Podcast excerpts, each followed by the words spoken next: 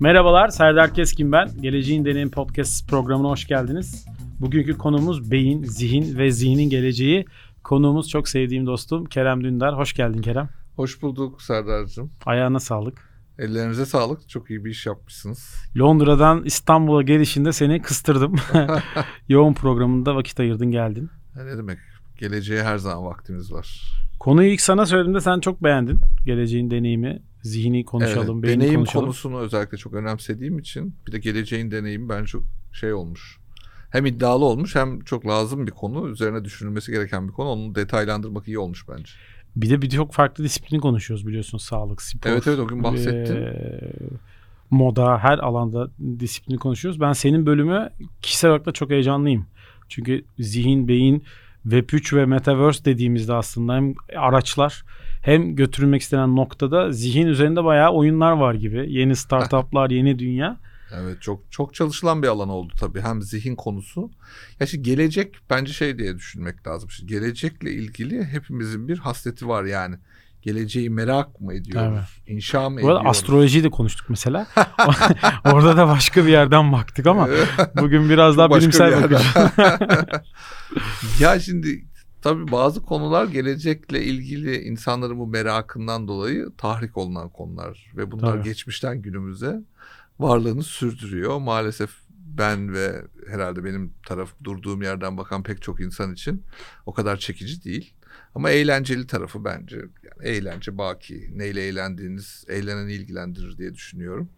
O tarafı öyle şey yapabilir, tamamlayabilirim. Ellerinize sağlık. Emek veren arkadaşlara da ziyadesiyle teşekkür edelim. Bizim durduğumuz taraf yani seninle o gün konuştuğumuz çerçeve biraz zihnin geleceği olsun.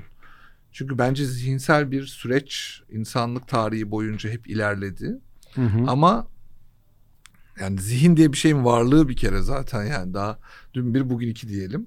Daha öncesinde yok muydu böyle bir şey?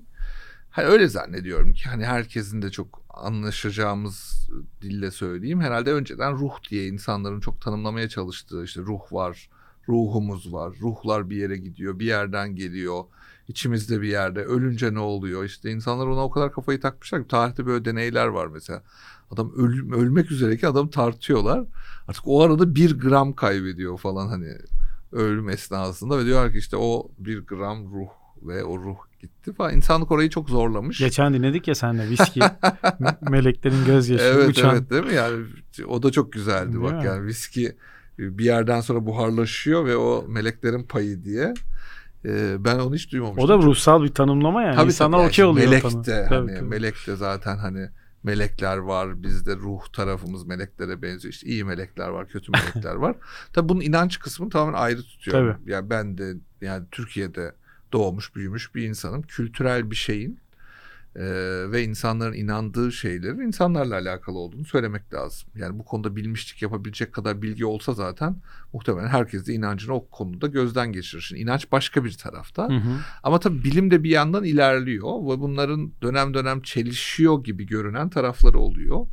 Ve bu çelişen taraflar aslında bir tarafta inancı belki olgunlaştırıyor demek lazım. E bir tarafta da bilime bir alan açıyor. Yani o çelişki denen şey e, çünkü hani çok kolay olmuyor tabii. Yani dünya dönüyor demenin ne kadar zor bir şey olduğunu herhalde o ilk dönüyor diyen insana biz gidip sormak lazım. Bugün için çok kabul gören bir şey. Hala dünya yuvarlak mıydı, düz müydü tartışmaları internette dönse de hani bu tartışmaların temelde karşılığını genelde hani anti bilimci olmak da bir popülist yaklaşım ve o anti bilimin insana kattığı bir şey var. Tabii onu da inançla ilişkilendirmek bence aynı şekilde yanlış. Yani bilimi çok çelişkili bir şey gibi görüp sürekli onunla inancınızı karşılaştırmak nasıl bir yorucu bir işse anti bilimcilerin de aslında işte ruh var ve ruh üzerinden ve ruhla alakalı tabii bununla ilgili kafa karışıklıkları bence yani gelecekte de herhalde devam edecek önce onu söyleyelim. Bu o, o kadar kolay atlatabileceği bir şey değil insan. İnsan çünkü bu öykülere çok emek vermiş. Vazgeçmekten imtina ediyor. Benim yani işte yurt içinde de yurt dışında da gözlemim bu. Ve bu öyküler sadece bize ait değil. İyi. Sadece bence Orta Doğu'nun öyküleri daha değerli. Değeri de öykücülük kabiliyetlerinin çok yüksek olmasından kaynaklanıyor. Yani ben Orta Doğu'daki öykülerin herhalde dünyanın en iyi öyküleri olma potansiyeli taşıdığını kendimce kendi tecrübemden söyleyebilirim. Burası kıymetli ama tabii ben durduğum yer bilim, işte aldığım eğitim, bakış açım, keyif aldığım kavrama yöntemi daha bilimsel. O yüzden de ben e, hekimlik pratiğinde de işte tıp fakültesi okurken de daha öncesi çocukluk döneminde de işte sonra uzmanlık vesaire bu alanlarda hep beyinle ilgilenmeye özen Ama seni biraz daha ben ortada da görüyorum. Yani sen hikayeyle konuyu anlatmayı da seviyorsun ki bugüne kadar Türkiye'de neredeyse konuşmadığın şirket kalmadı. Ha, evet. Neredeyse. Yani, Ve hepsine temelde evet beyin organla alakalı ama, değil de hikayeyle aynen, alakalı. Mesela işte neydi? Liderlik anlatıyorsun. E tabii. Lider beyinler mi? Lider beyni diyoruz. Lider beyni işte diyorsun. Yani zor mesela. koşulları yöneten lider beyni diyoruz. Öbür tarafta dijital Evet. dünyayı yöneten lider beyni diyoruz falan.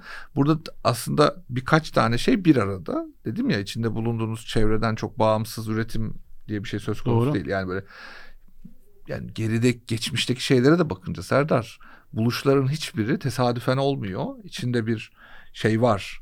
Çevreden beslenme öğesi var ve bunların hepsi katkı sunuyor da işte sonucunda anlamlı bir şey ortaya çıkıyor. Onu biri buluyor ve o biri işte o buluşun sahibi oluyor ama aslında bu bir çevresel etkinin de sonucu. Yani eee, şeyin Newton'un lafıdır o. Ben devlerin omzunda yükselen bir cüceyim. Hani devlerin omzundaki cüceyim diye. Tabii hani bilim insanından değil mi genelde e, böyle bir zerafet her zaman görmek mümkün olmasa da genelde insanlar bunu beklerler. Ben yeni dünyada ve ilerleyen zaman içerisinde gelecekte de bu zerafetin artacağını düşünüyorum. Yani hiç kimsenin tek başına bir üretim yapması diye bir şey söz konusu değil. E şimdi siz üretim yaparken tek başınıza değilseniz tek başına keyfiniz, tek başına bulgularınız, tek başına bakış açınız üretimlerinizi etkilemiyor. E ben de şimdi hani üniversitede böyle biri değildim. Yani üniversitede bir şeyler anlatırken tabii daha bilimsel olsun. Tabii. Hatta hatta yani şeyi de özellikle söylemek lazım. Yani konuşma esnasında çok karşı tarafı güldürürseniz bu acaba yeterince bilimsel değil de daha öykü ağırlıklı bir iş mi falan gibi akademide öyle kaygılar vardı. E, Ama ben hep böyle şeyi severim. Yani bir işi anlatırken, yani bu yediğim yemeği anlatırken de böyle, yaşadığım bir deneyimi arkadaşlar anlatırken de böyle, iş hayatında bunun bir karşılığı olacağının e, çok da bilgisine sahip değildim itiraf etmek gerekirse. işte bir takım yerlerde konuşurken konuşurken iş dünyasında çok meraklı insanlar var. Ki ben çok şanslıyım ki Türkiye'de neredeyse bu meraklı insanların pek çoğuyla bir şekilde buluştum. Ve meraklarının merkezinde tabii bu meraklanmalarını da sağlayan organ, beyin e, çok yer tutuyor. Belki dönem olarak da iyi oldu çünkü bu yüzyıl biraz neuroscience yüzyılı. Neden bu yüzyıla kadar kalmış? Güzel. Bundan önce beyin çok tanımlanmış bir organ değil. Yani Ölçemiyorlardı belki. Kısıtlı şeyi ölçebiliyorlardı. ya anlaşılabilir de değil. Çünkü anatomi bilgisi, bizim anatomi ve fizyoloji bilgisi aslında temelde tıbbın da temelini oluşturan iki tane bilgi. Çünkü bir yapı var ortada ve siz bu yapıyla ilgileniyorsunuz. Bu nasıl işe yarıyor hani? Nasıl işe yarıyor? Şimdi böbreğe bakınca belli işte kan damarı giriyor. Bu işleri yapan insanlar akıllı insanlar. Hı hı. Kan damarı giriyor oradan idrar çıkıyor falan. Ha demek ki bu içeride bunu süzüyor diyebiliyorsun. Ya da işte kalbe baktığında ne kadar hani bilmiyorum hiç yakından Kurban Bayramı'nda falan görmüşsünüzdür gerçi. Tabii hep insan kalbi diye düşünmemek lazım. Birbirine de çok benzer zaten. Kalbe baktığında işte borular giriyor, borular çıkıyor ve işte orada kan akışı var. Tabii bütün e, deneyler ölüler üzerinde yapılmamış. Çok meraklı. Tabii meraktan köken alan bir iş bilim. E, felsefi bir altyapısı her zaman olmayabilir bu arada. Yani felsefeyle bilim ilişkisine bakıldığında felsefe büyüktür bilim demek lazım. Ya çünkü bilim bazen sadece işlevselliğiyle, işte teknolojiye dönüştürülmesiyle vesaireyle işlenirken felsefe insanlığın çok temel sorularıyla hasbihal ediyor. Bilim her zaman oradan türemiyor olabilir açıkçası. O yüzden hani şey için söylüyorum bunu. Bazen çok yüzeyel şeyler de yapılmış olabilir. Yani eski anatomistler hani böyle kasap yetkinliğinde insanlar olabilir geçmişte. Ama hala tabii bilim tarihi içerisinde çok kıymetliler. Peki Şimdi- zihnin şeyi e, ekleyerek devam et istiyorum. Şimdi bir sürü lider zihni biz çok şeye bölüyorsun ya işte lider zihinler ya da işte savaşçı zihinler. Gelecekte böyle şimdi bir yandan da yepyeni bir nesil türüyor ya yeni davranışlar. Az önce mesela cümlenden çektim ki benim de çok üstüne gittiğim bir konu. Birlikte üretiyorlar, birlikte harcıyorlar, birlikte kazanıyorlar ve eğleniyorlar. Şimdi geçmişten gelen alışkanlıklarda e, markalar bile üretirdi, sunardı müşteri kitlesine. Reklamlar öyleydi. Tek kanallı vardı. Tek iletişim araçları vardı. İşte Web 2'de sosyal medyayla kanallar arttı ama markalar bir afalladı. O platformda olmalı mıyız, olmamalı mıyız diye. Web 3'te kafalar iyice yandı.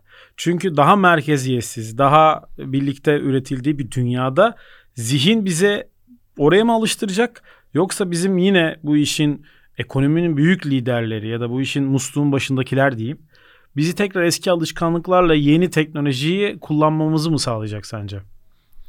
Bravo. Aslında az önce bıraktığımız yerden hemen toparlayalım ki dinleyiciler orada bir boşluk hissetmesin. Aslında bunu anlatmamın sebebi bu. Hı hı. Bir şeyin nasıl olduğunu bilmezse insan, hani nereden geldiğini bilmezse nereye gideceğine dair fikir çok temelsiz olabilir.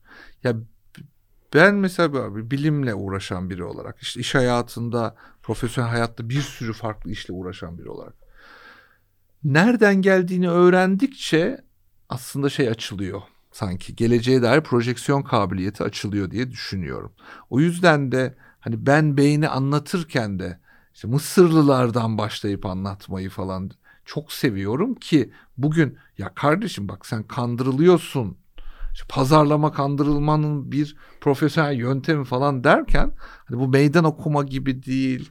Ya bir şeyi karşınıza alma gibi değil ki herhalde benim en iyi geçindiğim kitle pazarlama kitlesidir. Çünkü işlerimiz çok yakın. Ama başından itibaren öykü anlaşılırsa hem kelimelerin bununla ilgili sıkışıklıkları ortadan kalkar hem kavramların arasında biz hani yok olup gitmekten değil mi? Çünkü işte web, web 0, web 2 0, web 3 0, web hani bir de bizde hani pazarlama bazen her işin önünde gittiği gibi bu işin de önünde gider.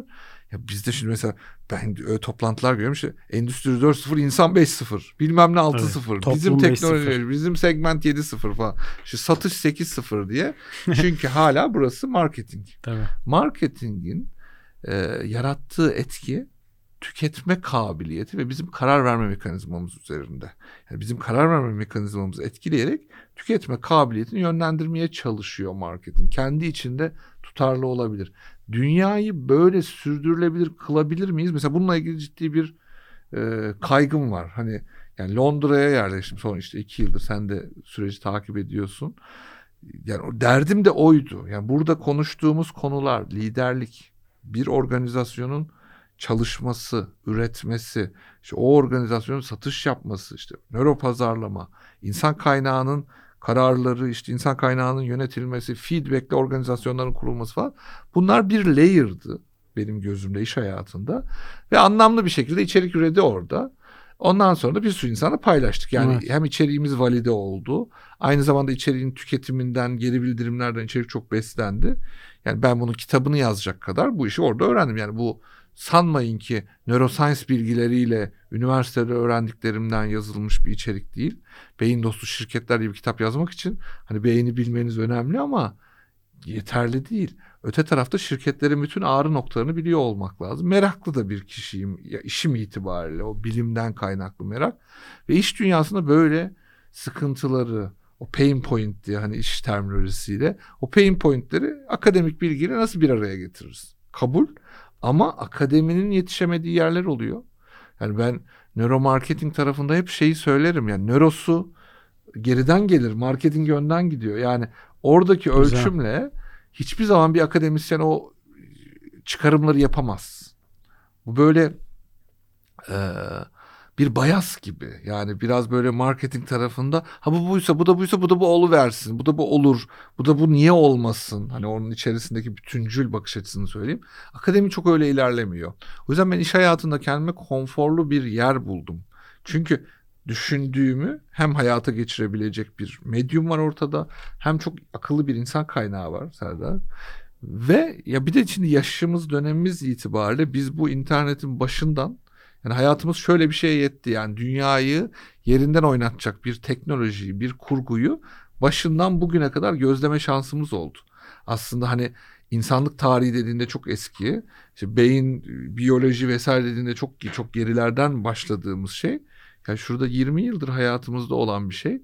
Şu anda hayatımızın neredeyse üçte birini almış durumda. Yani uykunun evrimleşmesi yıllar aldı. Doğru. Üçte birini alıyor hayatımızın ve bunun bir takım gerekçeleri var. İşte beyni temizlemek gibi vesaire. aynı düzeyde emek verdiğimiz, aynı düzeyde zaman harcadığımız bir şey daha şurada 20 yıl oldu hayatımıza girelim. Şimdi biraz oralara girelim istiyorum. Yani şimdi böyle bir şeyin insanda etkisi nedirle ilgili çok çalışmak gerekir. Desen ki Kerem çok çalışıyor maalesef çok çalışılmıyor. Çünkü çalışmalar da dünyada fonlanması gereken şeyler. Yani birilerinin interneti bulmak, interneti ilerletmek, geliştirmek, teknoloji ilerletmek için harcadığı paraya aynı zamanda ya kardeşim biz bunu geliştiriyoruz ama insan buna nasıl uyum sağlayacak diye uğraşması lazım. Doğru. Ya da çok zaman harcamak lazım. Yani iki tane yol var burada. Ya gerçekten paralelinde sosyal bilimi, psikolojiyi aktif bir şekilde bu sürecin içerisine dahil edeceğiz. Ve diyeceğiz ki yani kardeşim sen bir şey buluyorsun. Google Glass gözlük. Ben dördüncü gözlüğümü aldım. O şey göz Google Glass e, demeyeyim Google Glass beni andı. E, VR gözlükler. Hı hı. Ben dördüncüsünü aldım şu anda. Evimde eski üç tane yani herhalde beş yıl Oculus yoktur. Mu? Üç yılı yoktur işte. Oculus'a benzer, Oculus gibi, Oculus falan diye gidiyor biliyorsun. En son işte yenisini de arkadaşlar sağ olsunlar söylediler aldık. İşte deneyimliyorum onu. Orada bir ilerleme var. Ama öte yandan mesela insanın buna adaptasyon hiç doğru çalışma yok. İşte 15 dakika durabilir, 25 dakikada midesi bulanır falan. Yok kardeşim bak ben neuroscience'ciyim. Ben 3 saat kullandım bu gözlüğü. Benim Hiç yeğenim var 10 yaşında. 4-5 saat falan taktı. Çıkarmaz. Yani çocuklar Çünkü yeni okuluslarda şey de var ya yani yakınlaştığında fiziksel açılıyor aslında gözlükten dışarıyı fiziksel tabii, tabii, alanı tabii, görebiliyorsun. Fiziksel alan kapatıyorsun. O yüzden hani suyunu muyunu içerken bile gözlük gözündeydi yani neredeyse. Tabii çıkarmıyor işte diyorum ya o biliyorsun Oculus şey yaptı. Silikon bant gönderdi herkese. Çünkü o orada kullandıkları sünger bunlar bile tahmin etmemişler. Tabii. Kullandıkları sünger alerji yapmış çocuğun birine. Tabii. Herkese bak istisnaz mesaj geliyor. Eğer şeyse işte sizinkinde çıkmadı. Ben yeni jenerasyon bir tane aldım. Onun içinde artık var. Hı hı. Kılıf gibi bir şey geçiriyorsunuz hı hı. o süngerin hı hı. üzerine.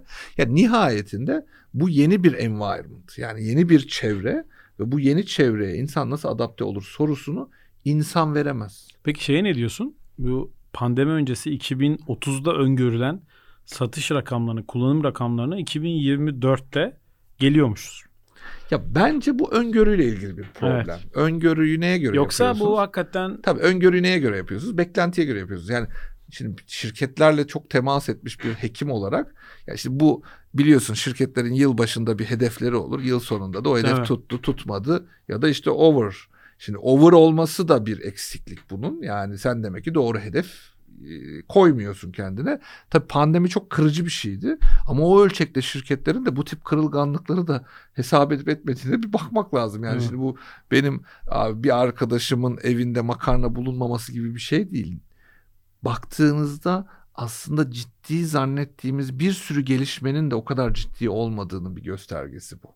Yani biz şimdi büyük veri diyoruz, değil mi? Büyük veri üzerinden insanlar ölçüyor, tartıyor diyoruz ben şirketlerin kendisinin bile over promote olduğunu yani o pazarlama tutumlarının kendi markalarını, kendi varlıklarını sürdürürken böyle bir over promotion yaptığını ve onun etkisi altında kaldıklarını düşünüyorum bazen. Çünkü şirketler over promote ediyor kendilerini. Şirketlerin bu tutumunu nereden anladın diyeceksin. Şimdi ben global şirketlerde zaten Türkiye'de çalışıyordum ama tabii Türkiye'de global şirketlerin yapılanması satış ağırlıklı. Yani şimdi satış ağırlıklı olunca şimdi çok is, ismi lazım olmayan herhangi bir şirket işte biliyorsun global hı hı, meşhur hı. şirketler gidiyorsunuz çalışıyorsunuz liderleriyle çalışıyorsunuz Türkiye'nin en parlak insanlarını almışlar ama konu genellikle satış onun pazarlanması işte evet. bir ürün geliyor bu ürün nereden geldi nasıl geldi onu bilmiyoruz ve bununla ilgili tahmin yürütme eğilimi oluyor ama globale çıkıp da hani bunun argesinin yapıldığı yere de gittiğinde hani değil mi burada inanılmaz stratejik bir hareket var mı falan diye bakıldığında yok. Zaten öyle bir zaman da yok Serdar. Yani bu gözlüğün bulunduğu işte Oculus için söyleyeyim bir genç çocuğun yaptığı bir projenin işte çok hızlı yatırım alması vesaire aa oradan işte bir yerlere gitmesi. Küçük bir ekranın göze yanıl yakınlaşması. Bunun yarın ortaya çıkaracak göz bozukluğu nedir? Katarak riskini arttırıyor mudur? Migreni tetikliyor mudur? İşte psikozu arttıracak mıdır falan mesela. Bunu bilimin söylemesi yani 20 yıldır bilgisayar teknolojisi var. Bilimin söylemesi belki bunu 50 yıl alır, 100 yıl alır. Daha hızlı söylemesi için buna çok ciddi yatırım yapmak gerekir. Bununla ilgili bir sürü bilim insanının çalışması gerekir. Benim doktora tezim vizüel plastisiteydi. Biz laboratuvarda üç tane bilim insanı hani iki gözü ayırsak da işte onu öyle bir şey versek de öbürüne bir şey versek de falan filan derken bir makalenin çıkması 2-3 seneyi buluyordu. Bu nun sonucunda da hani bu konuyla ilgili bir şey söylemeler falan çok tabii mümkün değil bilim alanında. O yüzden de genel itibariyle fütüristler diye bir arayüz çıktı hmm. mesela. Hmm. Değil mi? Yani fütüristler kimler? İşte fe, filozof desen filozof değil. Şimdi normal yaşantıyla ilgili soruları sorup da buna cevap arayacak beyinlerin değil mi? Sürekli düşünce üretecek beyinlerin filozof olma ihtimalinden bahsediyorum. Bunlar filozof mu? Filozoflara sorsan değildir bunlar yani. E bunlar tekno gadget mı? Hani şu olacak bu olacak. Hani benim çok yakında dostlarım pek çoğu. Tekno mi? Bunlar hani teknolojiyle ilgili mi bilgi veriyorlar?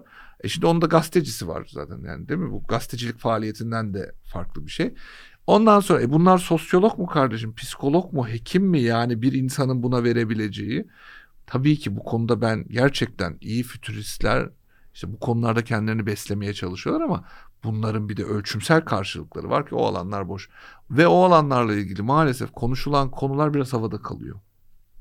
Burada birkaç tane temel gerekçe var Serdar. Bir tanesi insanlığın yolculuğu. İnsanlığın yolculuğunda biz insanları şu an 21. yüzyılda mıyız kardeşim? Herkes 21. yüzyılda mı şu anda? Yani biz şu anda çok böyle ayüstü alfa bir coworking place'teyiz sizin stüdyonuz burada. Şu an bu stüdyoda buralara kadar gelmiş, buraya erişmiş insanların hepsi 21. yüzyılda mı? Çünkü bunun bir düşünsel tarafı var. Şimdi herkesin telefonuna baktığınızda şu anki yüzyılda gibi duruyor. Ama biz beynine baktığımızda acaba burada mı? Zihnine baktığımızda, zihniyetine baktığımızda burada mı sorusunun anlamlı bir yanıtı yok. Öyle olunca bütün insanlığı cover eden bir şey söylemek zaten bu, bu durduğumuz yerden çok zor. Şimdi mesela kuşak araştırmacıları var, kuşak araştırmaları var. Ben de çok itibar ederim. Bence anlamlı bir sosyoloji bilgisi. Ama şimdi bütün kuşaklar aynı yerde mi? Değil mi? Bu soru hep tartışılıyor şu an. Dünyada hepimiz aynı yerde miyiz? Bu sadece genelde bu şey üzerinden yorumlanır. Hani böyle sosyalist okuma gibi. Hani bütün herkes aynı şeye erişebiliyor mu gibi okunur ama ya bu gelişmişlik düzeyi sadece erişimle alakalı değil ki. Zaten dünyanın bu imkana erişime olan takıntılı hali işte pazarlamayı coşturuyor. Şirketlere sınırsız bir alan tanıyor ama insanlar zihnen orada mı? Bu... Çünkü zihnen orada olup olmamak şunu değiştiriyor. Hı hı. Sen bir telefon aldın, teknoloji, VR deneyimi yaşadın, teknoloji. Bundan ne anladın? yani bundan ne anlıyorsun şimdi? Çünkü bundan ne anladın? Yani burada burada nereyi ziyaret ettin sen değil mi? Çünkü biz bunu internette yaşadık. İnternetin şu an üçte birinin porno site olduğu söyleniyor. Tamam işte porno site bu porno iyidir kötüdür hani böyle öyle etik bir şey ben öyle bir şey söyleyemem tabii ki. Ama Acaba bu gerçekten bizim istediğimiz bir şey miydi? Ta- talep ettiğimiz bir şey miydi? Şu anda mesela porno bağımlılığı diye bir şey dünyanın en yaygın bağımlılıklarından biri. Ve nasıl çözüleceğine dair anlamlı hiçbir bilgi yok. Çünkü biz bunu hiç öngörmedik. Çünkü insanların bir dürtüsel tarafı vardı ve dürtüsel tarafı işte hem cinsiyle karşı cinsiyle cinsiyetsiz biriyle artık her neyse değil mi? O konularda apayrı bir sosyolojik evet. tavır olarak ilerliyor ve anlamlı yani. Yani yeni dünyada bunları konuşmak durumundayız. Peki biz bu teması, bu sınırsız teması acaba insan nasıl yönetir diye hani daha önce baktık mı?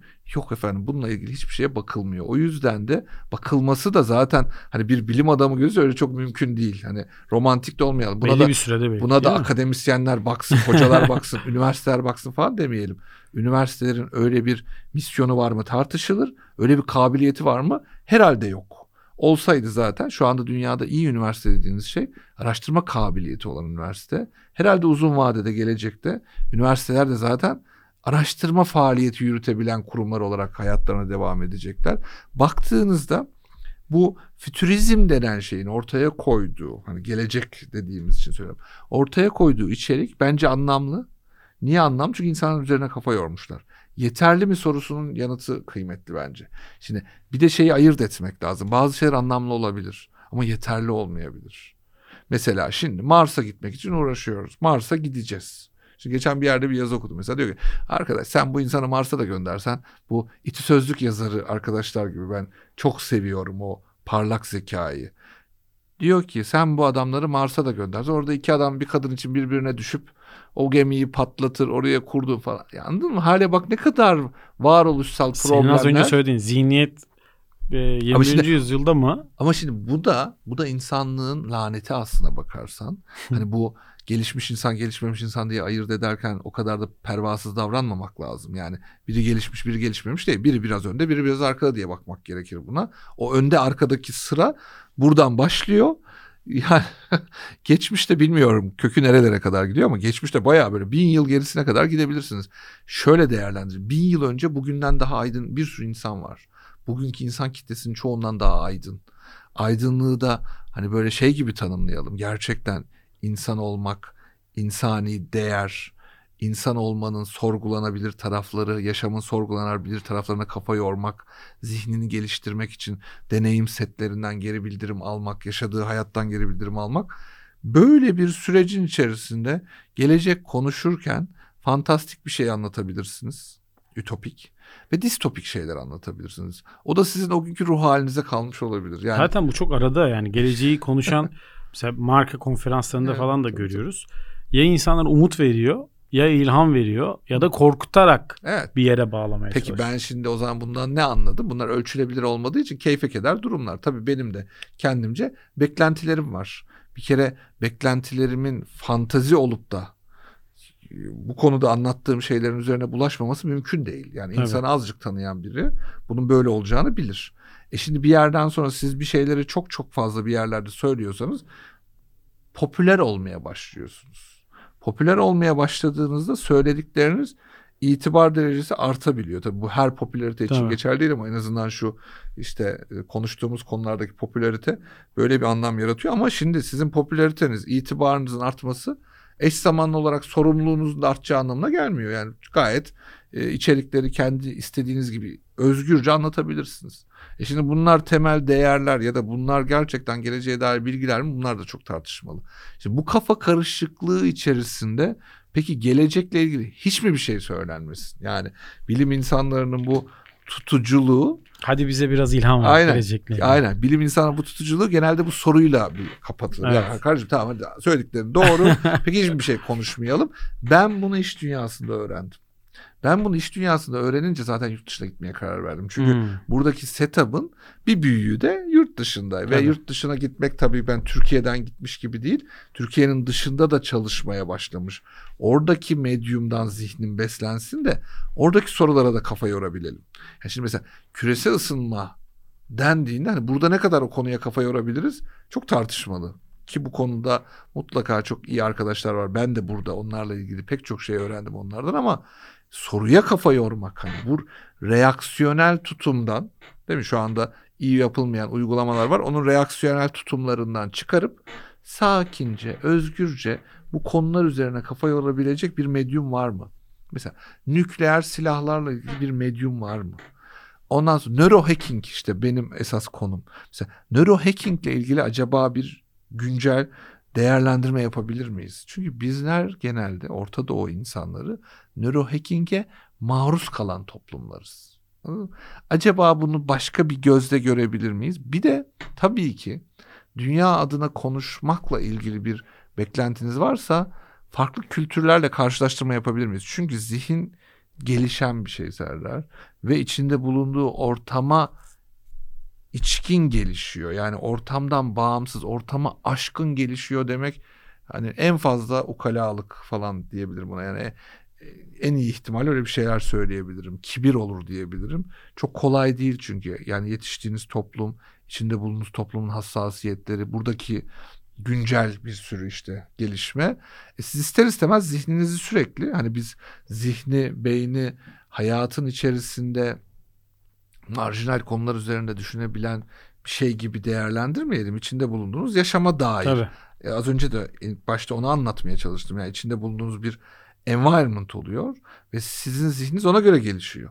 Tabii ki fiziğin çok önemli olduğu 1950'lerde işte nükleer silahların çok önemli olduğu bir dönemde olursanız fizikçi olmak popüler oluyor. Ona iyi alan tanıyan ülkelerde iyi fizikçiler çıkıyor. Şimdi o yüzden de biraz böyle hani uluslararası alanda Tasarımın İtalya'da işte mimarinin İtalya'da büyümesi gibi yani. yani İtalya'ya giden herkes şunu bilecektir ki bizim çocuklarımız tasarımcı olmak için bir İtalyan çocuğa göre çok geriden başlıyor. Çünkü Tabii. şehir sürekli seni besliyor bu konuyla ilgili. Bu benim uzmanlık alanım değil ama hani keyfim. Söylediğin İtalya... çok doğru. Tabii. Şey kavram vardır ya işte Türkiye'den çıkmış mıdır bilmiyorum da etrafındaki 5 arkadaşın kadar kazanırsını ben hep aslında arkada etrafındaki 5 yakın arkadaşın vizyonu kadar vizyonunu geliştirebilirsin diye de yorumluyorum. Bravo. Bu senin bu, söylediğin de ortamı destekleyen Bu çok şey. sevimli şey. bir bilgi ama bu bilgi de update oldu aslına bakarsan. Ne, ne oldu? zaman update oldu? kitaplar çıktığında update oldu. Yani sen çok okuyan biri olarak etrafındaki beş insanı işte Tolstoy, Nietzsche yapabilirsin. Marx yapabilirsin. Anladın mı? Ama sen onların seviyesini Hemingway yapabilirsin. Niye? Çünkü onların kitaplarını okuyup onlarla konuşabilirsin dendi. İnsanlık hmm. belki de bu manada bir çağ atlamış. Şimdi konu bence bu internetin keşfiyle birlikte bambaşka bir yere Tabii. geldi. Ben internetin keşfinin e, Web 3.0'ın keşfinden daha önemli bir şey olduğunu söylerim. Kesinlikle öyle. Çünkü bu erişilebilirliği arttırdı. Ama deneyimle ilgili sorunlarımız da var bizim. Yani biz bir konuda bir şey ileri gittiğinde önce öyle ben de öyle adaptır diyebilirim kendime işte bu glassları o yüzden takip Aynen. ediyorum. Seviyorum yani bir şey çıktığında bir elde edeyim, bir deneyimleyeyim istiyorum. Ve ondan sonra sorgum teknoloji sorgusu değil. Ben çünkü teknik biri değilim nihayetinde. Yani bunun çözünürlüğü ne olmuş falan demiyorum. Çünkü bir şekilde çıkan da biraz daha iyi çıkıyor. İşte iPhone'un hani o kamerasının sağa kayması sola kayması gibi bir şeyler yapıyor insanlar. Evet. Ve biz onu anlamlandırmaya çalışıyoruz kullanıcılar olarak. Ama bir yandan da deneyimimiz sürekli sorgulanan bir şey. Çünkü aslında insan deneyiminden öğreniyor. Yani deneyimin değeri insanın hayatında ve öğrenme yolculuğundaki değerinden çok uzaklarda bir yerde değil. Deneyim değerli bir şey. Çünkü insan için deneyim çok değerli. Biz o yüzden sürekli deneyimlerimizi güncelliyoruz. Ben Web 3.0 ile alakalı konuda deneyimlerimizle ilgili yaşadığımız eksikliklerin kapatılmaya çalıştığını düşünüyorum. Burada da deneyimle ilgili yaşadığım benim esas problem bir kere yaşadığımız alan internet ekrandan bakıyorum. Yaşadığım alan çok içine alacak beni. Orada vakit geçirmeye şey yapıyorum hani e, özen gösteriyorum ama hala fiziksel alan çok tehdit. Niye? Çünkü fiziksel alan kadar gerçekçi değil. O zaman majör rekabetlerden biri fiziksel alandaki deneyimi internette yaşadığım deneyimle birleştirmek. Bir kere, ben onu şöyle yorumluyorum. Bravo. Ee, senin az önce İtalya örneği verdin ya İtalya'da doğan büyüyen çocuk daha avantajlı. Sonradan İtalya'ya gitmişten. Şimdi yeni zihinler zaten orada doğuyor ya. Ve benim birçok söyleşide mesela karşılaştığım işte sanal dünya diye bizim tanımladığımız dünya işte alfa jenerasyonu için gerçek dünya aslında. Onlar bu dünyayı sanal dünya gibi görüyor. Çünkü orada para harcıyor. Orada arkadaşları var. İşte diyor ki İsveç'ten işte atıyorum Nick'le konuştum. E, Türkiye'ye ailesinden biri gelmiş bilmem kaç yılında. Bu bu varmış hala var mı anne diye soruyor mesela. Anne şok falan böyle. Ya işte ama orada aslında yani böyle... onu o Minecraft'ın içinde doğmuş çocuğu Minecraft bizim kadar şey gelmiyor aslında. Kötü gelmiyor. Ben iyiliğini kötülüğünü hiç e, zaten tasavvur edecek durumda değilim. Evet. Sıkıntı ne biliyor musun? Ee, işte bu, aslında tam az önce söylemeye çalıştığım şey buydu. Bu bilgiyi senin söylediğin şeyi mesela bu çok bilindik bir şey. Ben akademide böyle şeyler hiç yok bu arada. Yani anlattığım şeyleri şirketlerde anlattığım şeyleri doktorlara gidip anlatınca böyle Kerem'in içine kaçmış falan gibi bakıyor herkes. Çünkü hiç yok. Mesela doktorluk gibi mesleğin 21. yüzyıl yetkinliği vesaire hani bu sürekli bizim listeler bilmem neler falan future of work'ler bilmem ne hiç konuşulmuyor. Hala da hiç konuşulmuyor. Yani konuşan biri varsa o benim. Hani hem doktor hem evet. iş hayatına hakimiyetim açısından. Hani böyle hakikaten Kerem'in içinde bir şey kaçmış imajında konuşuyorum bunları hep. Neden Şimdi, konuşulmuyor peki sence? Ya işte onu söyleyeceğim Günlük ders sana. mi? Neden konuşulmuyor biliyor musun? Çünkü orada bir şeyler başka bir kanaldan ilerliyor. Hmm. Yani şimdi bu tarafta bir şirketin ya yeni yüzyıl yetkinlikleri ne olacak? Biz yetkinlik setleri değişmedi. Yetkinlik setleri değişmediyse kardeşim biz yeni çalışanımıza falan ben de bu savdayım bu arada. Gidip şirkete diyorum ki yeni dünyada beyniniz ne yapacak? Bunu anlatayım size diyorum. Ama tıpta öyle bir şey yok. E onlar yeni dünyaya bizle birlikte gelmiyorlar mı? Yani çok enteresan değil mi? Gerçekten yok bu arada Serdar. Bu burayla alakalı bir şey değil bu arada. Dünyanın pek çok yerinde yok. Peki ben... şey haberleri okuyoruz ya işte beyin ameliyatı yapay zeka desteğiyle Web 3'te Süper. uzaktan yapıldı falan. Bunlar PR mı? Yok. Bunlar teknolojinin onları sürmesi. Teknoloji yani bu tıp gelişmiyor demek değil. İnsanlar o tarafta skill setle ilgili bir gelişim kanalı Okay. aramıyor. Yani Araç gelişiyor. ama Da Vinci diye bir robot çıkıyor. Ben öyle hani cerrah arkadaşlarla görüşüyorum. Çocuklar evli, o manipülatörleri evlerine Evet. almışlar. Mesela şöyle şeye bakıyor. Oyun oynayanlar daha iyi kullanıyor bunu falan gibi. Hmm. Acaba öyle mi diye hipotezler gelişiyor ama ya nihayetinde işte yaratıcılık çok önemli falan. Yaratıcılık çok önemli. Mesela ben habire bu yaratıcılık iş hayatında eğitim vermeye başladığım yerden beri bu skill sette geldi geldi geldi geldi. Problem çözme yeteneğinin de başına geçti bak. Yani anladın mı? Ben bunu bu iş hayatındaki deneyimimde gördüm. Bunlardan tıp camiasının hiç haberi yok. Eczacılığın hiç haberi yok böyle bir şeyden. Bu Hakikaten- yükselişi doğru mu buluyorsun yaratıcılığı? Yani doğruluğu yanlışlığı benim hoşuma gidiyor. En azından Ha. öyle söylemek lazım. Çünkü yaratıcılık üzerine çaba sarf edilirse eğer gelişebilecek bir şey. Mesela çok ilginç bir şey söyleyeyim sana. Elon Musk'ın açtığı Neuralink şirketinde ben o Hı hı. alanda çalıştım çünkü Brain Computer Interface şu an öyle değil ama benim temelim odur. Ee, mesela 7 tane beyin cerrahıyla başladılar işe. Şu an hiçbiri yanında değil. Hepsi ayrıldı. Çünkü aralarında inanılmaz bir farklılık var. Anladınız mı yani? Öbür tarafta robotla ameliyat yapıyor olabilirsiniz. Ama robotların ileride hayatımızda ne olacağına dair bu tarafta hani doktorlar ne olacak falan. Doktorlar ne olacakla ilgili dert doktorlarla ilgili değil. Yani hani böyle kerhen hani şu anda arkadaşlar orayı köpürtüyorlar bazı arkadaşlar. Hani medikal geleceği falan diyorlar. Ben de tabii oralarda hep konuşuyorum ama aslında ondan akla gelen bir şey değil. Anladınız mı? Çünkü doktor nihayetinde teknoloji sisteme dahil edildiğinde onu da alıp yoluna devam etmiş. Sisteme dahil edildiğinde onu da alıp yoluna devam etmiş. Gerçekten bazı konularda devre dışı kalmış ama onu dert edilmemiş. Yoluna devam etmiş. O zaten hani yolda işsiz kalmak diye bir şey olmamış. Başka bir iş Tabii. ilave olmuş. Başka bir şey eklenmiş. Şimdi de öyle oldu. Ben mesela geçen bir yerde anlatıyorum. Bak bu robotlarla böyle ameliyat yapıyorsunuz. Bu robotlar bunları tutuyor. Yarın bir gün siz e hocam biz de o zaman acil durumları bekleyeceğiz falan gibi doktorun da kendi içinde bir rahatlığı var. Ve orada bir tanımlama değişiyor. Öte tarafta bunu neden anlattım? Çocuklar da bunlara benziyor. Hmm. Yeni nesil bunlara benziyor. Yeni nesil ben şimdi konuşuyorum yaşlı yaşlı insanlar. Ben de o gruptayım bu arada. Yaşlı yaşlı insanlarız bizler. Çocuklar şöyle çocuklar böyle çocukların buna adaptasyon falan. Çocukta öyle bir şey yok. Çocuk geleni kullanıyor Tabii. yoluna devam ediyor. Geleni kullanıyor. Yaşlı bakış açısı. Yaşlıyı tabii biraz da esprili söylüyorum. Gene dediğim gibi kendimi de o işin içerisine dahil ederek. Bu konunun immigrantı yani native'i değil, içinde doğmamış. Onlar sürekli bununla ilgili fantazi geliştiriyor. Sürekli fantazi geliştiriyor. O yüzden de ben bu konudaki gelişmelerin hayatımıza nasıl etkileyeceğini düşünmektense kendi hayatımızı düşünmenin çok kıymetli olduğunu düşünüyorum. Yani bir yerlerde insanın kendi gelişiminin teknoloji gelişimi ve onunla birlikte oluşacak toplumsal gelişimle alakalı kısımlar çok daha kıymetli olduğunu düşünüyorum. Bunu kendi hayatımda şöyle deneyimledim Serdar. Ben burada artık hani yani işte ta- bilir arkadaşlar. E, burada anlamlı bir kariyer elde ettim. Maddi manevi bir içerik elde ettik. içerik oluş buradan besledik onu. Buradaki şirketlerle vesaire. Bu şimdi hani bir yere geldiniz ve yurt dışına gitmek istiyorsunuz. Diyorsunuz ki acaba bunun dünyada bir karşılığı var Yeni mı? bir challenge'a girip girmeme. Bu bir challenge. Ve dünyada herhangi bir yere ben bu işi gideyim orada yapayım. Bu böyle çok kolay şeyler değil. Sektör olarak mesela eğitim sektöründe biz orada bir şeyler yapabilir miyiz falan bunlar çok tanımlı değil. Yani yurt dışına gidip bir akademide çalışmak gibi değil. Bir iş kurmak başka bir kavram.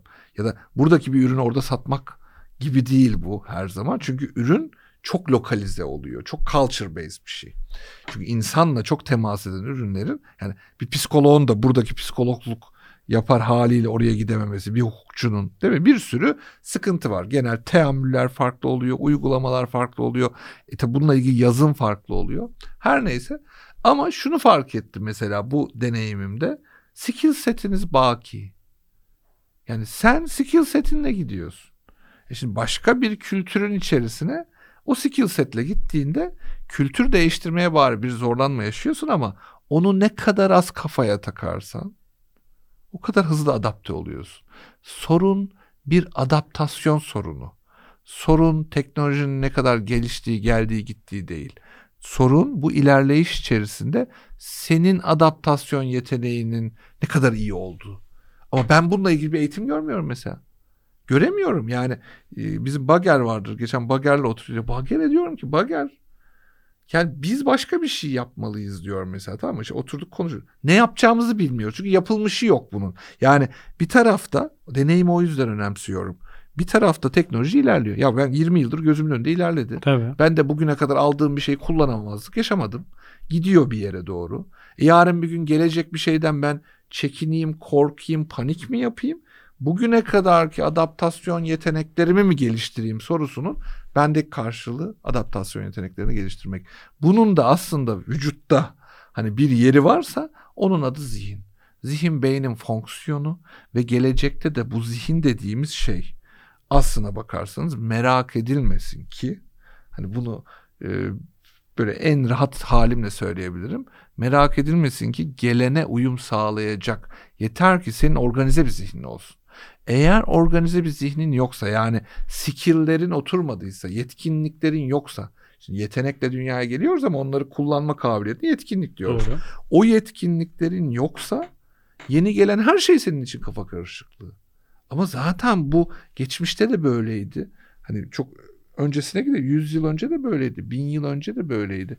Ama öyle zannediyorum ki bu kadroda hiç boş kalmıyor. Yani bunlara Hiç. konuşma yaptırmak için işte seminer verdirmek için falan öyle bir kadro var. İşte matbaa çıkınca ne olacak la? Yapay zeka ne? Yani herhalde bunlar çok birbirine yakın şeyler. Çünkü şu an bizim tasavvur etme kabiliyetimiz zihnimiz kadar. Ve zihnimiz henüz onunla temas etmediği için onunla ilgili tasavvur kabiliyeti çok sınırlı. O yüzden de söylüyorum hani fütürizm üfürük bir şey değildir bana göre ama kısıtlı bir şey. Ha bilim gibi öngörümüzü arttıracak, keşfedecek tarafında bununla ilgili bir imkan sıkıntısı var. O yüzden buralarda biraz yalnız insan. O yalnızlığı neyle dolduruyor biliyor musun? İşte o skill setiyle. Yani tıpkı yurt dışına gittiğinde yapayalnızsın ama yetkinliklerin seninle birlikte. O yüzden oradan tutunabilirsin. Sorguladıkça bu tutunma olayın azalıyor. Yargıladıkça bu tutunma olayı azalıyor. Ya da anlamlandırmaya çalıştıkça çünkü bir de akış diye bir şey var hayatın içerisinde. Senin yetkinliklerini kullanırken sürekli bir yerlere eleştiri getirmiyor olman lazım ki akışın içerisinde yetkinliklerini Açık kullan- zihinli olmak. Ha? Çocukların bunu yetişkinlere göre çok daha iyi kullandığını biliyoruz. Çocukların beyni çok esnek. Çocukların beyni çok rahat. Yani benim çocuklarla ilgili şöyle bir kaygım olmuyor. Bunları oraya kaptırdık. Zaten gidiyorsa gidecek ya. Bugün arabayı sorgulamıyoruz hiçbirimiz yani. O evimizde çalışacak robotları niye sorgulayacağımıza dair bu kadar büyük sıkıntı Evet. var. Hani teknolojinin bir de bug'ıyla ilgili yani teknolojinin olası yanlış kötüye kullanım vesaire ilgili bu da tarih boyunca sürekli denetlenmiş bir mekanizma. Yani sürekli teknoloji gelmiş onunla ilgili olumsuzluklar peşi sıra yönetilmeye çalışılmış. Ha insan olarak bizler eğer bir ders alıyorsak yaşadığımız hayattan ya kardeşim bununla ilgili paralelinde yani şu teknoloji yani bu kadar mühendis çalıştıran bir dünyanın hani azıcık da bir sosyolog çalıştırsın ya. Onları fonlasın. Hani bununla ilgili hani Toplumsal çok şaşkın kalmayalım da şaşırdığımız şeyleri soracak insanlar olsun. Ya bu yüzyılda herhalde milattan önce 2500 yüzyıllara göre çok daha fazla filozof olması gerekmez mi? Daha fazla düşünen insan olması gerekmez mi? Sorgulayan insan olması gerekmez mi? Ben o taraflara yatırımı anlamlı bulmuyorum. Ben beni eğer bir e, bilim insanı olarak kaygılandıracak bir şey varsa o buradaki yatırımın bugüne kadar olduğu gibi hep dengesiz dağıtılması. Yani psikoloji yatırımı sadece klinik psikoloğa yapılabilecek bir şey değil ki. Bununla ilgili araştırma. E gidin bakın şimdi işte. Gidin bakın o alana yani tabii ki meslektaşlarımız e, ya da işte yakın meslek grubundan arkadaşlar. Onlar şu anda insanların şu anki sıkıntılarını gidermeye yönelik çalışıyor. Bunların içerisinden neden zihin nasıl genişler, zihin nasıl bir alan tutar, bununla ilgili çalışan yüzlerce psikolog çıkmasın. Bunlar hala bir elin parmakları kadar oluyor. Öyle olunca bu sorular maalesef hiçbir zaman doldurulması gerektiği olgunlukta doldurulmuyor. Tabii eğlenceli oluyor, işte sunumlar oluyor, konuşmalar oluyor. E ben de bu işin bir parçasıyım. Ama olabildiğince bilimle beslemeye, bilimle besleyemediğim yeri fantaziyle doldurmamaya özen gösteriyorum. Gelecekle ilgili konuşulan her konuda bu risk hep var. Ve bu riski öngörmeyen zihin bu riskin işte maalesef başımıza getireceği olayları yaşayabilir. Ben teknoloji tarafından korkulmasının teknolojiyle müca edilecekse bir mücadele buna çok faydasının olduğunu zannetmiyorum. Bu konuda yaşanacak kaygıların bu konudaki öğrenmeleri destekleyeceğini zannetmiyorum. Aksine insan kaygılandığında, korktuğunda beyni çalışan bir canlı değil. Bu konuda rahatlamanın, bugüne kadar geçirdiğimiz süreçlerden, işte o geçmişten alalım aslında bir bütünlük arz etsin istiyorum konuşma. Geçmişten bugüne almanın bundan sonrasında politika belirlemede çok kıymetli olduğunu düşünüyorum. Bu konuda politika belirleme kabiliyetimiz yok. Çünkü onu belirleyecek insanların elinde veri yok. Değil mi? Öbür tarafta veri nasıl gelişiyor? Hepimizin tuvalete ne zaman gittiği, işte kız arkadaşına ne aldığı, şimdi bir kredi kartı firması ile çalışıyorum geçmişte. Hocam diyor biz artık anlıyoruz işte yani kim eşini aldatıyor. Anladın mı? Niye? Çünkü işte harcamalar değişiyor mesela. Şimdi gelecek bana bu kadar öngörü şansı veriyorsa ben neden bunu başka alanda kullanmıyorum? Anladın mı? Neden başka alanlar sadece uygulamalarından ibaret oluyor? Başımıza bir şey gelirse ya da teknoloji onu nasıl sürerse. Bunun karşılan dok tıpları tekno tıptaki doktorları teknoloji sürüyor geleceğe diyorum ya. Çocukları da böyle yaptık. Yani neden ben eğitim üzerine çatır çatır konuşan insanları göremiyorum? Eğitimin bugünkü problemleri çok konuşuluyor bu arada. Çok kıymetli insanlar var ama bununla ilgili bakış açısı geniş, değil mi? Bakış fikir geliştiren, bunu küçük denemeler yapabilecek hakları olan, böyle bütçeleri olan, bununla ilgili yüzlerce doktor öğrencisi çalıştırabilecek. Doktor öğrencisi ne demektir? Araştırmaya meraklı insan demektir. Araştırma yapsın, hipotez geliştirsin. Acaba bu böyle midir desin. Ya şimdi düşünsene yani Google Glass'ı işte o şeyleri VR Glass'ları çatır çatır satıyoruz bir yer, bir tarafta. Fiyatları da uygun bana göre hani yeni bir teknolojiye göre. O yüzden diyorum ki yaygınlaşmasıyla ilgili bir politika bu. E bunun karşısında işte alternatif politikalar da olmalı. Bu şirketleri suçlayarak bir yere varamayız. Yani bunu şöyle değerlendirin. Şöyle bir eksiklik var. Bir yere müteahhitler giriyor mesela bir alana. İstanbul'da da olur, dünyanın her yerinde de olur bu. Diyor ki burayı yapılandırın ve orada işte kat irtifa artıyor bilmem ne oluyor. Gökdelenler çıkıyor falan. Orada hiç yokmuş mesela önceden. E yollar? E yollar ondan sonra yeşil alan? Yeşil alan. Böyle herkes birbirine bakıyor. Şimdi eğer bununla ilgili bir politika gelişmezseniz o zaman müteahhitleri suçlama şansımız yok. Büyük resime odaklan. Hayır şimdi büyük resmi odaklanan birilerinin oluyor olması lazım. Aynen, Bizim bununla öyle. ilgili bir bütçemiz var nihayetinde. Ve o bütçe eğer yeterli değilse onu arttırmak lazım. Ya bununla ilgili bir planlama eksiği her tarafta var. Bu sadece burası için değil. Bazı yerler bu işi biraz daha göze batar şekilde yapıyor. Riskleri var. Bazıları biraz daha akıllıca alttan alta yapıyor olabilir. Ama nihayetinde geldiğim noktada insanlar eğer bu kadar çılgınca teknolojiyi geliştireceklerse o zaman bunun karşılığında bunun sorumlulukları neler?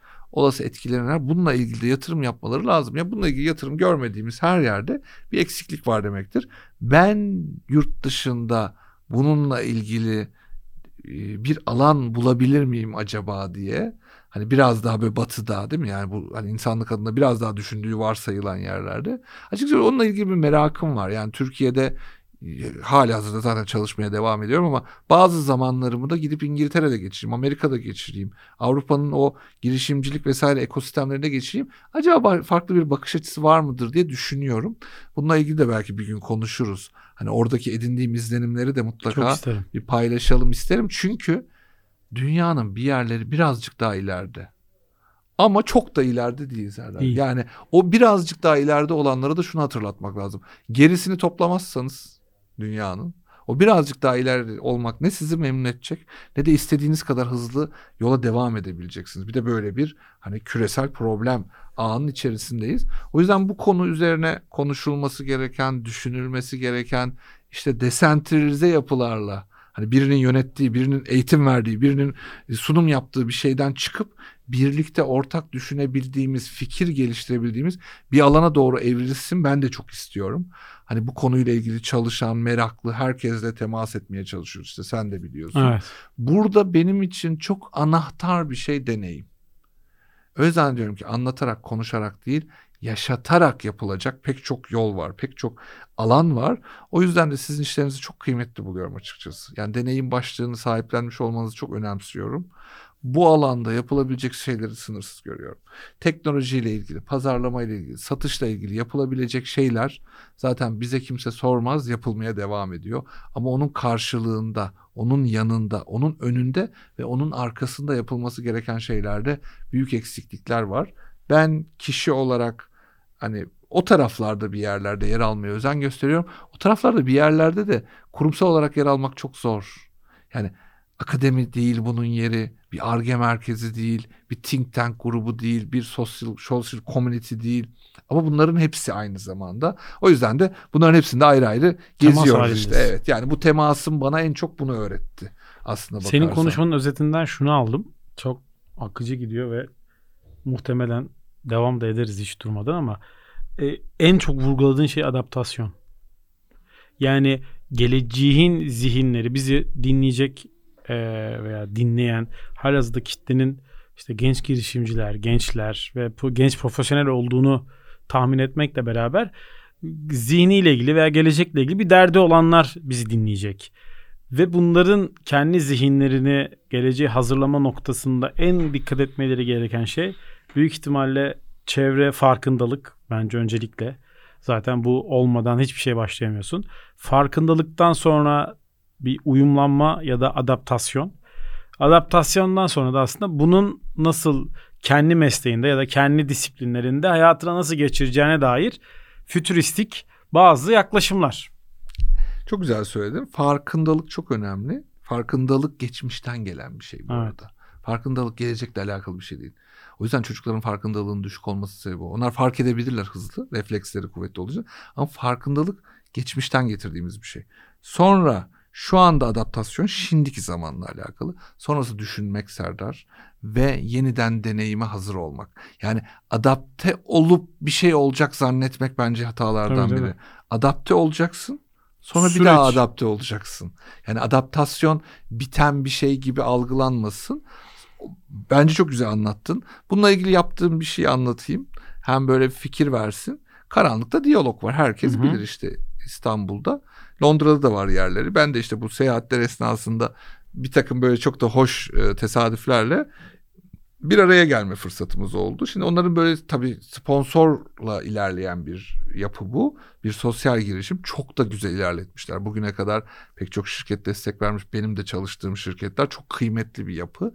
Aynı zamanda ya, görme engeller çalışıyor orada. Türkiye'dekinde 25 tane görme engelli çalışıyor. İngiltere'dekinde 5 tane bildiğim kadarıyla. Türkiye'de işitme engeller çalışıyor. Ondan sonra yurt dışında da işitme engelliler Türkiye'de çalışıyor. kafesi bölümünde Tabii. kafede de çalışıyor. Ha, Dışarıda kafede da, çalışıyor. De. Orada işaret diliyle şey veriliyor falan filan. Ve gerçekten hani yani yaşamayanlar için çok özel bir Kesinlikle. deneyim. Yaşayanlar için de hayatları için çok kıymetli. Bununla ilgili bir araştırma yapılmış. Görme ile ilgili deneyimin etkisi en az 3 yıl sürüyormuş. Bak şimdi yani o şeyi geziyorsunuz 45 dakika hı hı. ve 3 yıl boyunca sizin o diversity ile işte görme engelli biriyle ilgili algınız en az 3 yıl alert kalıyor. Bu çok hmm. önemli. Şimdi bunu okulda bir yıl ders anlatsanız yapamazsınız. Ben üniversite hocasıyım yapamazsınız. Ben şirketlere yoğun eğitim veren biriyim yapamayız. Nihayetinde bunu deneyimlemek benim yapmama gerek yok demek ki. Beyin kendi kendine yapacak zaten bunu. Yeter ki bunu deneyimlesin. İşte bununla ilgili çok çok alan olsun istiyorum ben. Çok çok alan olsun. Biz artık araya karışmayalım. Hocaydı bilmem neydi falan. Araya girmeyelim sürekli. De fark ettirelim. Bizimki farkındalık olabilir. Niye? Çünkü geçmişten bilgi taşıyoruz onlara. Ama insanların şimdiki anıyla bir çok aslında inanın temasımız yok. Ve şu an onların ihtiyacı olan şey deneyim. Çok güzel.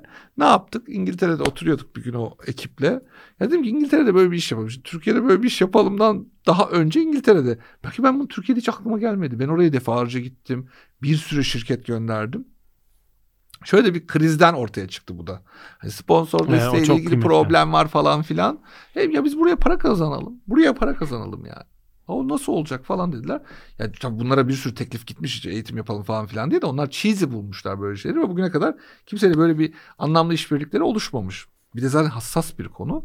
Benim o hassasiyetimi bir, bir sebepten öğrendiler ve ondan sonra dediler ki hocam nasıl bir şey öneriyorsun? Dedim bir diversity ile ilgili bir eğitim, deneyim Hazır işte burası var. Bir de ondan sonra bir işte içgörü geliştirme vesaire bir takım şeyler ekleyelim. İşte or, orada bir gelir modeli oluşsun.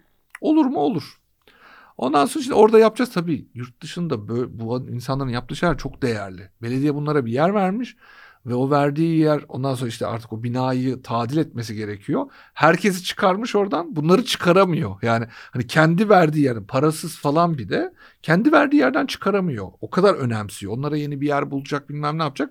Orada o süreç ilerlerken hocam ya bunu bir Türkiye'de denemek ister misiniz dedi. Şimdi Türkiye'de diversity, inclusion, görme engelli vesaire böyle bir şey benim de tabii şirketlerde... Çok bilinmeyenli de ekleme yani. Ya hayır yani hassas değiliz demiyorum. Aksine fazla hassasız. Belki bizde konu hiçbir zaman bu kadar ihtiyaç değil. Biz bu konuda duyarlıyız bile. Ama şöyle bir şey aklıma geldi. Dedim ki biz karanlıkta liderlik diye bir iş yapsak. Yani karanlıkta insanları takımlar halinde alsak teamwork aktiviteleri yarıştırırız bilmem ne yaparız falan. Hı hı. Oraya bir takım teskler koyduk Serdar. İşte giriyor insanlar 2-3 saat karanlıkta kalıyorlar ve başlarında görme engelli fasilitatörler var. Yani bu insanlar gidiyor onların o eğitimlerinde bir de görme engelliyi karanlıkta gör bir de sen. Evet. Hani normal alanda e, o engelli gibi duruyor da karanlıkta bayağı roller tamamen değişiyor. İnanılmaz yetenekleri var ve siz bunu ancak o environment'ta anlayabiliyorsunuz. Hem böyle bir deneyim zaten hani normal alan falan da geziliyor hem işte şehir deneyimi biz bir iş hayatı deneyimlettik. Ve iş hayatı deneyiminin sonucunda ben çok tabii pek çok şirkette sağ olsun hani ben davet edince katılım gösterdi. İK başkanlarını davet ettim. Böyle bir onlarla bir kapalı grup. Hem fikir aldım hem onlara süreci bir tanıttım. Hem onların da bakış açısıyla bir kez daha görme şansım oldu. Geldiğimiz noktada insanlar titreyerek çıkıyor. Ya bu insan eğitim almamış insanlar değil. Bunlar artık eğitim almış, satmış, kenara koymuş, kaldırmış. Orada anlatılıp anlatılabilecek her şeyi zaten çok iyi bilen insanlar. Yani o günkü konuşmadaki ki İK'cılar bunları çok iyi bilir. Ben de onlardan öğrendim çoğu şeyi. Onları çıkıp sahnede çatır çatır anlatabilirler.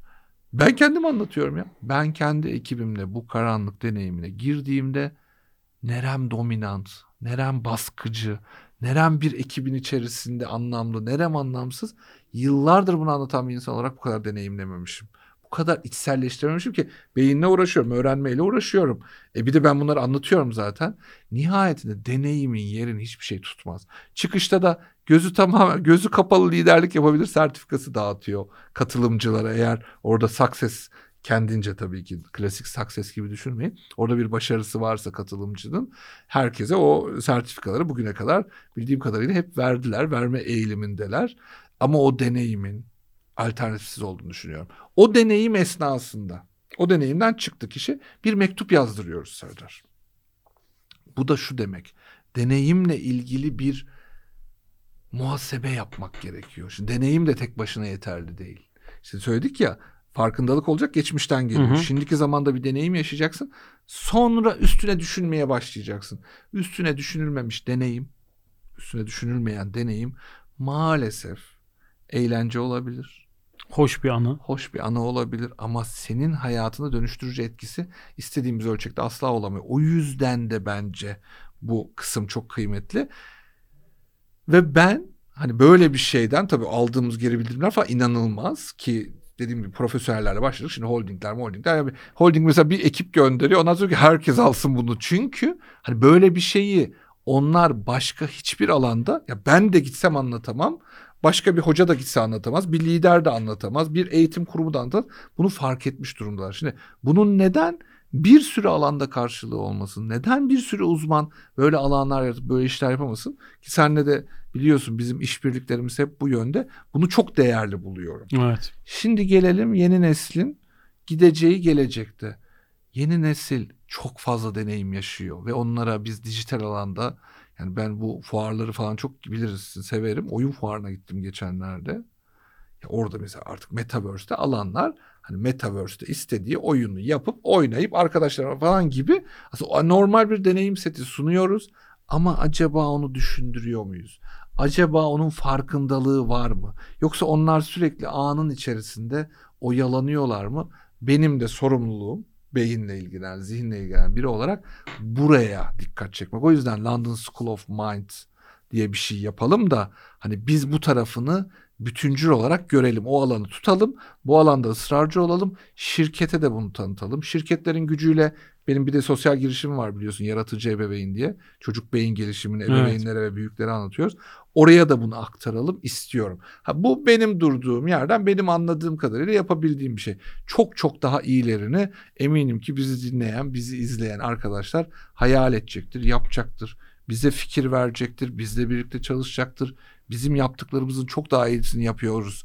Gel abi sen bizle yap, boşuna orada uğraşma diyecektir. Bu da bence işte paylaşım o paylaşımla birlikte büyüyen ekosistem ben buna çok inanıyorum. Bunun eksik olduğu yerlerin gelişemeyeceğini düşünüyorum. O yüzden de bunun ne kadar nerelerde daha iyi yapıldığına bakmak için Türkiye'de çalıştığım kadar yurt dışında da çalışmaya özen gösteriyorum. Ağzına sağlık. Ne güzel bir özet, ne güzel bir akış yaptık. Zihni bence yani her boyuttan ele aldık ama bence en kıymetlisi toplum dönüşümüydü. Ee, konuşacak daha çok şey var. Ben özellikle markaların da zihnini nasıl hazırlaması mesela gerektiğini ben, merak ediyorum. Evet, mesela ben, ya o apayrı bir chapter olarak konuşmak gerekir tabii. Bir 10 bölüm falan seninle ayrıca Aha, bir, çok, çok naziksin. ayrıca çok bir seans yapılır gibi. Ama bence bu çok kıymetli. Ben podcast deneyiminin de çok değerli olduğunu evet. düşünüyorum. Çünkü biz işitmeyi şeyde bir test ettik. Clubhouse'da bir test ettik. İşitme çok başka bir yer. Ben çok anormal diyebileceğim. Yani kitap tüketimimin çok çok üstünde bir işitsel kitap işte o dinleme işte kitap ses bizim şeyin adı evet adını da mutlaka analım. Bence çok, çok değerli kıymetli. bir iş yapıyorlar. Yani global ölçekte bir Türkçe kitap kaynağı var. Ben sesli kitaptan beri hani her şeyi aldım aldım aldım. Bazen dinlemeyeceksem de sırf destek olmak evet, için aldım. Tabii. Bugün geldiği yerden inanılmaz memnunum. Bence herkesin mutlaka deneyimlemesi gereken bir şey ve çok güzel görüyorum böyle insanlar bunu deneyimlesin tüketsin diye ellerinden geleni yapıyor. Çok güncel takip ediyorlar. Ee, hemen Artık araya neredeyse böyle, araya böyle reklam gibi almış olduk evet, ama yani benim de çok hakikaten ben böyle hani saygı duyduğum bir iş ve yapanların ellerine sağlık. İşitsel tarafın gücü çok fazla. O yüzden bence deneyimde bambaşka bir karşılığı var işitmenin. Sanal dünyada görsel deneyim çok önde gidiyor insan bu kadar görsel deneyimine doğrudan itibar ettiğinde huzur bulabilecek bir canlı değil. O yüzden podcast işi bence anlamlı. Bütüncül deneyimde çok değerliydi. Onu da bence bir gün konuşuruz yani bütüncül deneyim diye. Ben çok teşekkür ediyorum. Ben teşekkür böyle ediyorum. Böyle bir alan, böyle bir fikir, böyle bir projenin bir parçası olmak benim için çok keyif verici. Ellerinize, emeklerinize sağlık. Daha başka zamanlarda başka konular için tekrar buluşuruz. Çok sağ ol. Çok sağ ol. Bugünkü konuğumuz Kerem Dündar'dı. Konumuz gelecekte zihindi ama zihine dair her şeyi konuştuk. Çok keyifli geçti. Bir sonraki podcast programında görüşmek üzere. Hoşçakalın.